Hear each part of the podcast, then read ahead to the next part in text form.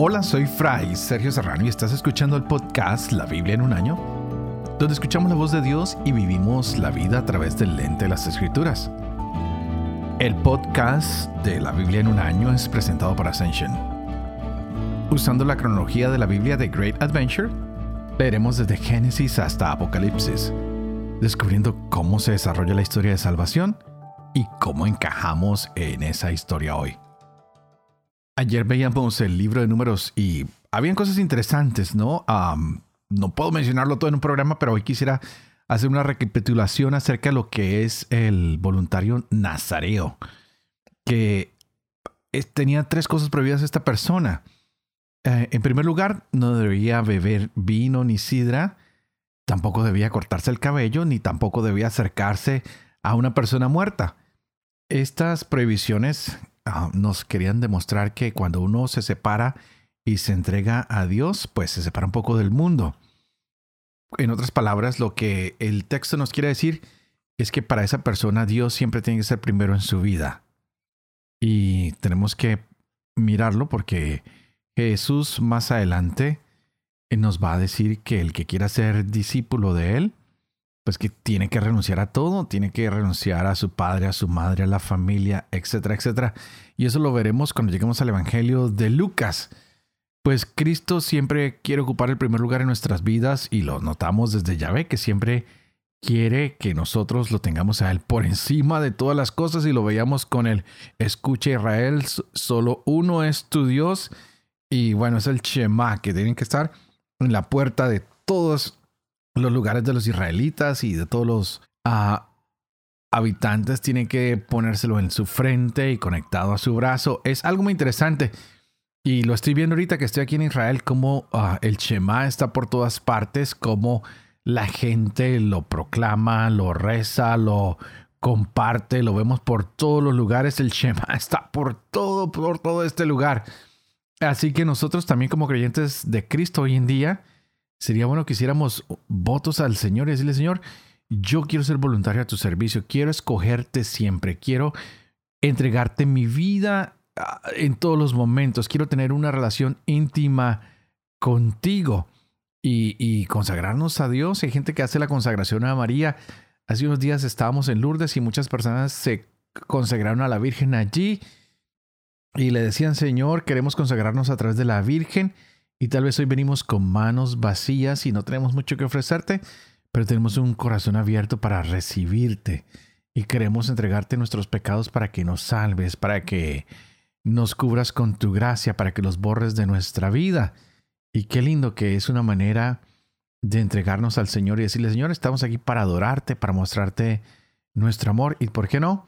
Para darle al Señor también nuestro tiempo, nuestro talento y nuestro tesoro. Así que no saques excusas, tienes todas las oportunidades de servirle hoy a Dios, sobre todo siendo un testigo de su amor y su misericordia. Bueno, voy a dejar ahí porque hoy vienen grandes sorpresas, tenemos cosas muy lindas en estos capítulos del día de hoy. Estaremos leyendo números capítulo 7, Deuteronomio capítulo 7 y estaremos con el Salmo 92. Este es el día 58. Empecemos.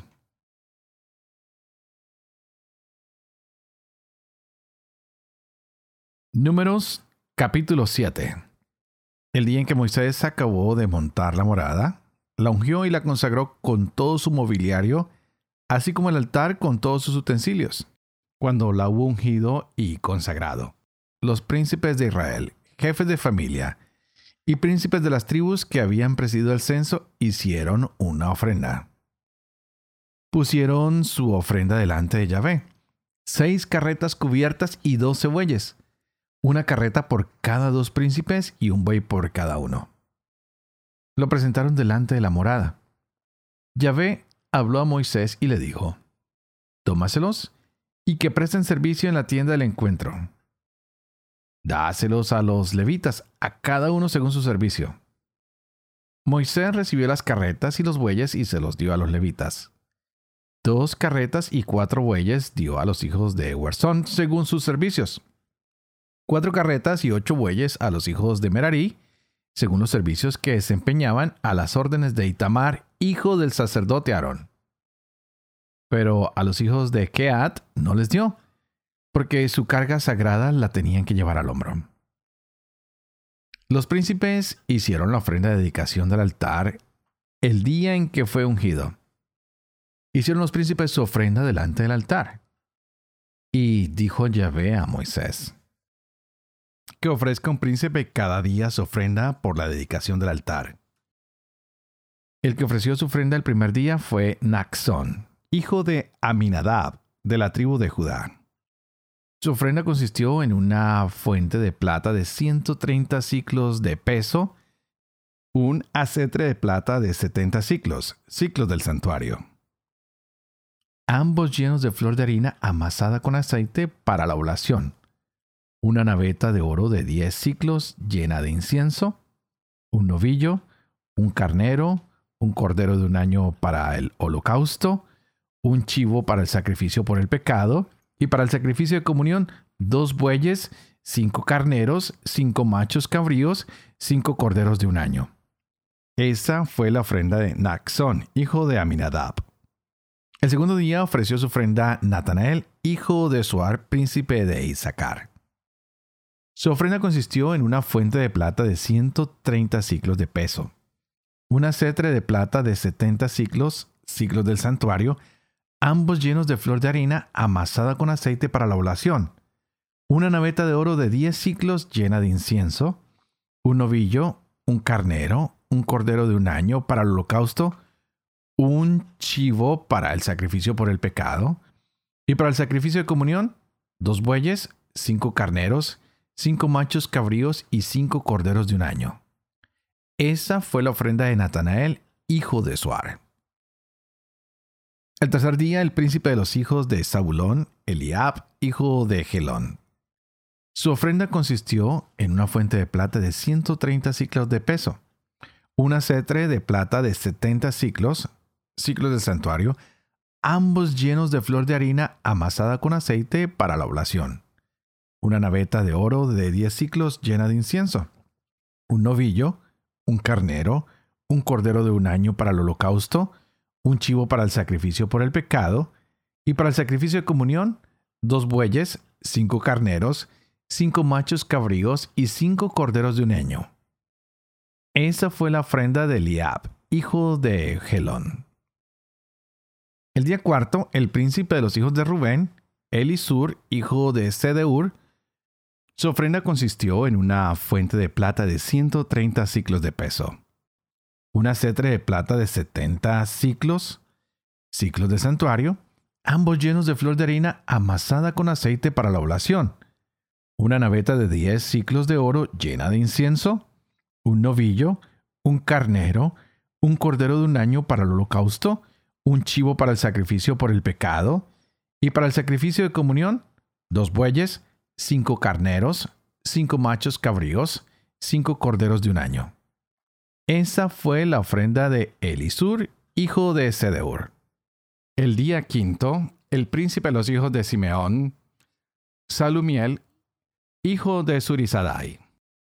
Su ofrenda consistió en una fuente de plata de 130 ciclos de peso, una cetre de plata de 70 ciclos, ciclos del santuario, ambos llenos de flor de harina amasada con aceite para la oblación una naveta de oro de 10 ciclos llena de incienso, un novillo, un carnero, un cordero de un año para el holocausto, un chivo para el sacrificio por el pecado, y para el sacrificio de comunión, dos bueyes, cinco carneros, cinco machos cabríos y cinco corderos de un año. Esa fue la ofrenda de Salumiel, hijo de Surisadai. El día sexto, el príncipe de los hijos de Gad Eliasaf, hijo de Reuel, su ofrenda consistió en una fuente de plata de 130 ciclos, una cetre de plata de 70 ciclos, ciclos del santuario, ambos llenos de flor de harina amasada con aceite para la oblación, una naveta de oro de 10 ciclos llena de incienso, un novillo, un carnero y un cordero de un año para el holocausto, un chivo para el sacrificio por el pecado, y para el sacrificio de comunión, dos bueyes, cinco carneros, cinco machos cabríos y cinco corderos de un año. Esa fue la ofrenda de Eliasaf, hijo de Reuel.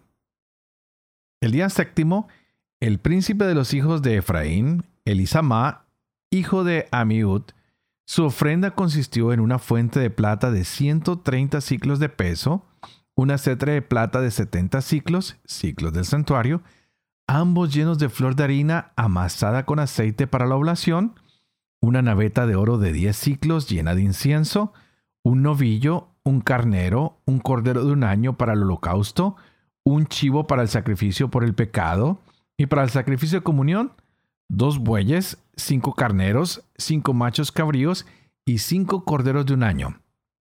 Esa fue la ofrenda de Elisama, hijo de Amiud. El día octavo, el príncipe de los hijos de Manasés, Gamaliel, hijo de Pedasur. Su ofrenda consistió en la fuente de plata de 130 ciclos de peso, un acetre de plata de 70 ciclos, ciclos del santuario, ambos llenos de flor de harina amasada con aceite para la oblación, una naveta de oro de 10 ciclos llena de incienso, un novillo, un carnero, un cordero de un año para el holocausto, un chivo para el sacrificio por el pecado, y para el sacrificio de comunión, dos bueyes, cinco carneros, cinco machos cabríos y cinco corderos de un año. Esa fue la ofrenda de Gamaliel, hijo de Pedasur. El día nono, el príncipe de los hijos de Benjamín, Abidán, hijo de Gideoní, su ofrenda consistió en una fuente de plata de 130 ciclos de peso, una cetra de plata de 70 ciclos, ciclos del santuario, ambos llenos de flor de harina amasada con aceite para la oblación, una naveta de oro de 10 ciclos llena de incienso, un novillo, un carnero, un cordero de un año para el holocausto, un chivo para el sacrificio por el pecado, y para el sacrificio de comunión, dos bueyes, cinco carneros, cinco machos cabríos, cinco corderos de un año.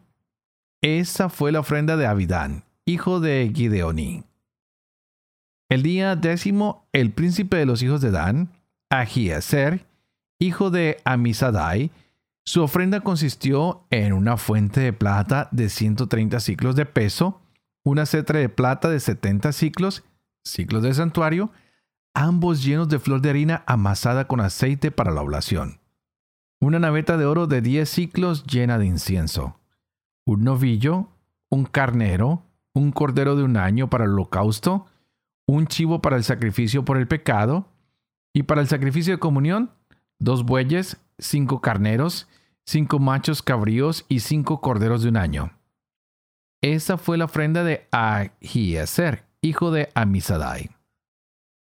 El día undécimo. El príncipe de los hijos de Aser, Pagiel, hijo de Ocrán, su ofrenda consistió en una fuente de plata de 130 ciclos de peso, una cetre de plata de 70 ciclos, ciclos del santuario, ambos llenos de flor de harina amasada con aceite para la oblación, una naveta de oro de 10 ciclos llena de incienso, un novillo, un carnero, un cordero de un año para el holocausto, un chivo para el sacrificio por el pecado, y para el sacrificio de comunión, dos bueyes, cinco carneros, cinco machos cabríos y cinco corderos de un año.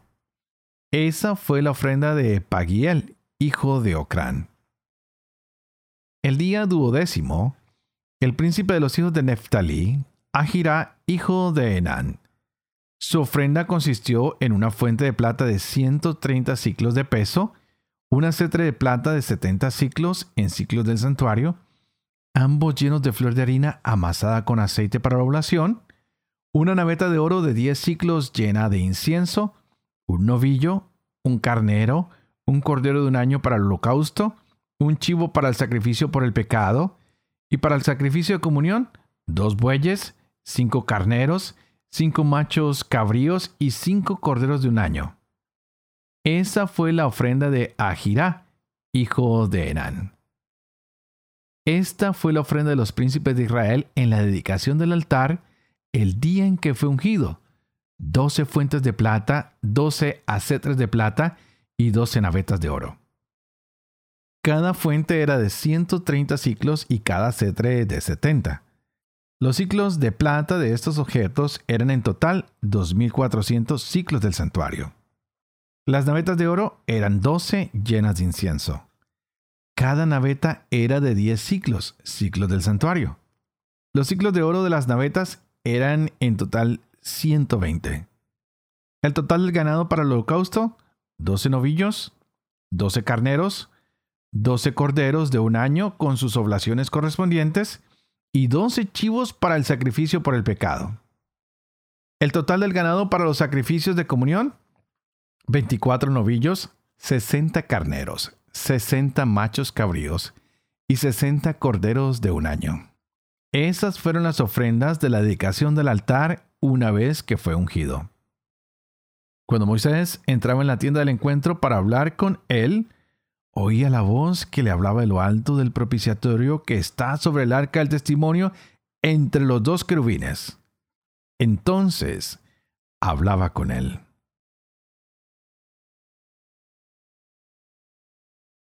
Deuteronomio capítulo 7 Cuando Yahvé tu Dios te haya introducido en la tierra que vas a entrar para tomarla en posesión, y haya arrojado al llegar tú a naciones numerosas, hititas, girgaseos, amorreos, cananeos, pericitas, jivitas y jebuseos, siete naciones más numerosas y fuertes que tú, cuando Yahvé tu Dios te las entregue a tu llegada y tú las derrotes, las consagrarás al anatema. No harás alianza con ellas, no les tendrás compasión, ni emparentarás con ellas. Tu hija no la darás a su hijo, ni tomarás una hija suya para tu hijo, porque apartaría a tu hijo de mi seguimiento y serviría a otros dioses. Y la ira de Yahvé se encendería contra ustedes y se apresuraría a destruirlos. Por el contrario, esto es lo que harán con ellos. Demolerán sus altares, romperán sus estelas, arrancarán sus troncos sagrados y prenderán fuego a sus ídolos. Porque tú eres un pueblo consagrado a Yahvé tu Dios. A ti te ha elegido para que seas de entre todos los pueblos que hay sobre la faz de la tierra, el pueblo de su propiedad. No porque sean el más numeroso de todos los pueblos, se ha prendado Yahvé de ustedes y los ha elegido, pues son el menos numeroso de todos los pueblos, sino por el amor que les tiene y por guardar el juramento hecho a sus padres. Por eso los ha sacado Yahvé con mano fuerte y los ha liberado de la casa de servidumbre del poder del faraón, rey de Egipto. Has de saber, pues, que Yahvé tu Dios es el Dios, el Dios fiel que guarda su alianza y su favor por mil generaciones con los que le aman y guardan sus mandamientos, pero que da su merecido en su propia persona a quien lo odia, destruyéndolo. No es remiso con quien lo odia, en su propia persona le da su merecido. Guarda pues los mandamientos, preceptos y normas que yo te mando hoy poner en práctica y por haber escuchado estas normas y haberlas guardado y practicado, Yahvé tu Dios te mantendrá la alianza y el favor que juró a tus padres. Y te amará, te bendecirá y te multiplicará. Y bendecirá el fruto de tu seno, y el fruto de tu campo, tu trigo, tu mosto y tu aceite, las crías de tus vacas y las camadas de tu rebaño, en la tierra que juró a tus padres que te daría serás bendito más que todos los pueblos. No habrá macho ni hembra estéril ni en ti ni en tu ganado. Yahvé apartará de ti toda enfermedad. No dejará caer sobre ti ninguna de esas malignas epidemias de Egipto que tú has conocido, sino que se las enviará a todos los que te odian. Destruirás pues todos esos pueblos que Yahvé tu Dios te entrega. Tu ojo no se apiadará de ellos. Y así no darás culto a sus dioses, porque eso sería un lazo para ti. Si dices en tu corazón, esas naciones son más numerosas que yo, ¿cómo voy a poder desalojarlas? No las temas. Acuérdate bien de lo que Yahvé tu Dios ha hecho con el faraón y con todo Egipto, las grandes pruebas que tus ojos han visto, las señales y prodigios, la mano fuerte y el tenso brazo con que Yahvé tu Dios te ha sacado.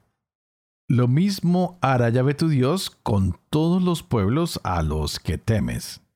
Yahvé tu Dios enviará contra ellos incluso avispas hasta aniquilar a los que queden y se hayan ocultado a ti. Así que no tiembles ante ellos, porque en medio de ti está Yahvé tu Dios, Dios grande y temible. Yahvé tu Dios irá arrojando a esas naciones de delante de ti poco a poco. No podrás exterminarlas de golpe, no sea que las bestias salvajes se multipliquen contra ti, sino que Yahvé tu Dios te las entregará y les infligirá grandes descalabros hasta que queden destruidas. Entregará a sus reyes en tu mano, y tú borrarás sus nombres de debajo de los cielos. Nadie podrá resistir ante ti hasta que los hayas destruido. Ustedes quemarán las esculturas de sus dioses, y no codiciarán ni el oro ni la plata que los recubren, ni lo tomarás para ti, no sea que por ello caigas en una trampa, pues es una cosa abominable para Yahvé tu Dios, y no debes meter en tu casa una cosa abominable, pues te harías anatema como ella. La tendrás por cosa horrenda y abominable, porque es anatema. Salmo 92 Salmo Cántico para el día de sábado. Es bueno dar gracias a Yahvé, cantar en tu honor altísimo, publicar tu amor por la mañana y tu fidelidad por las noches, con el arpa de diez cuerdas y la lira, acompañadas del rasgueo de la citra. Pues con tus hechos, Yahvé, me alegras ante las obras de tus manos, grito.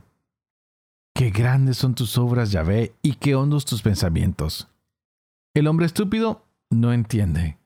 El insensato no lo comprende. Aunque broten como hierba los malvados, o florezcan todos los malhechores, acabarán destruidos para siempre. Pero tú eres eternamente excelso. Mira cómo perecen tus enemigos, se dispersan todos los malhechores. Pero me dotas de la fuerza de un búfalo, aceite nuevo derrama sobre mí. Veré la derrota del que me acecha. Escucharé la caída de los malvados. El justo florece como la palma. Crece como un cedro del Líbano. Plantado en la casa de Yahvé, florecen en los atrios de nuestro Dios. Todavía en la vejez produce fruto. Siguen llenos de frescura y lozanía, para anunciar lo recto que es Yahvé, roca mía, en quien no hay falsedad.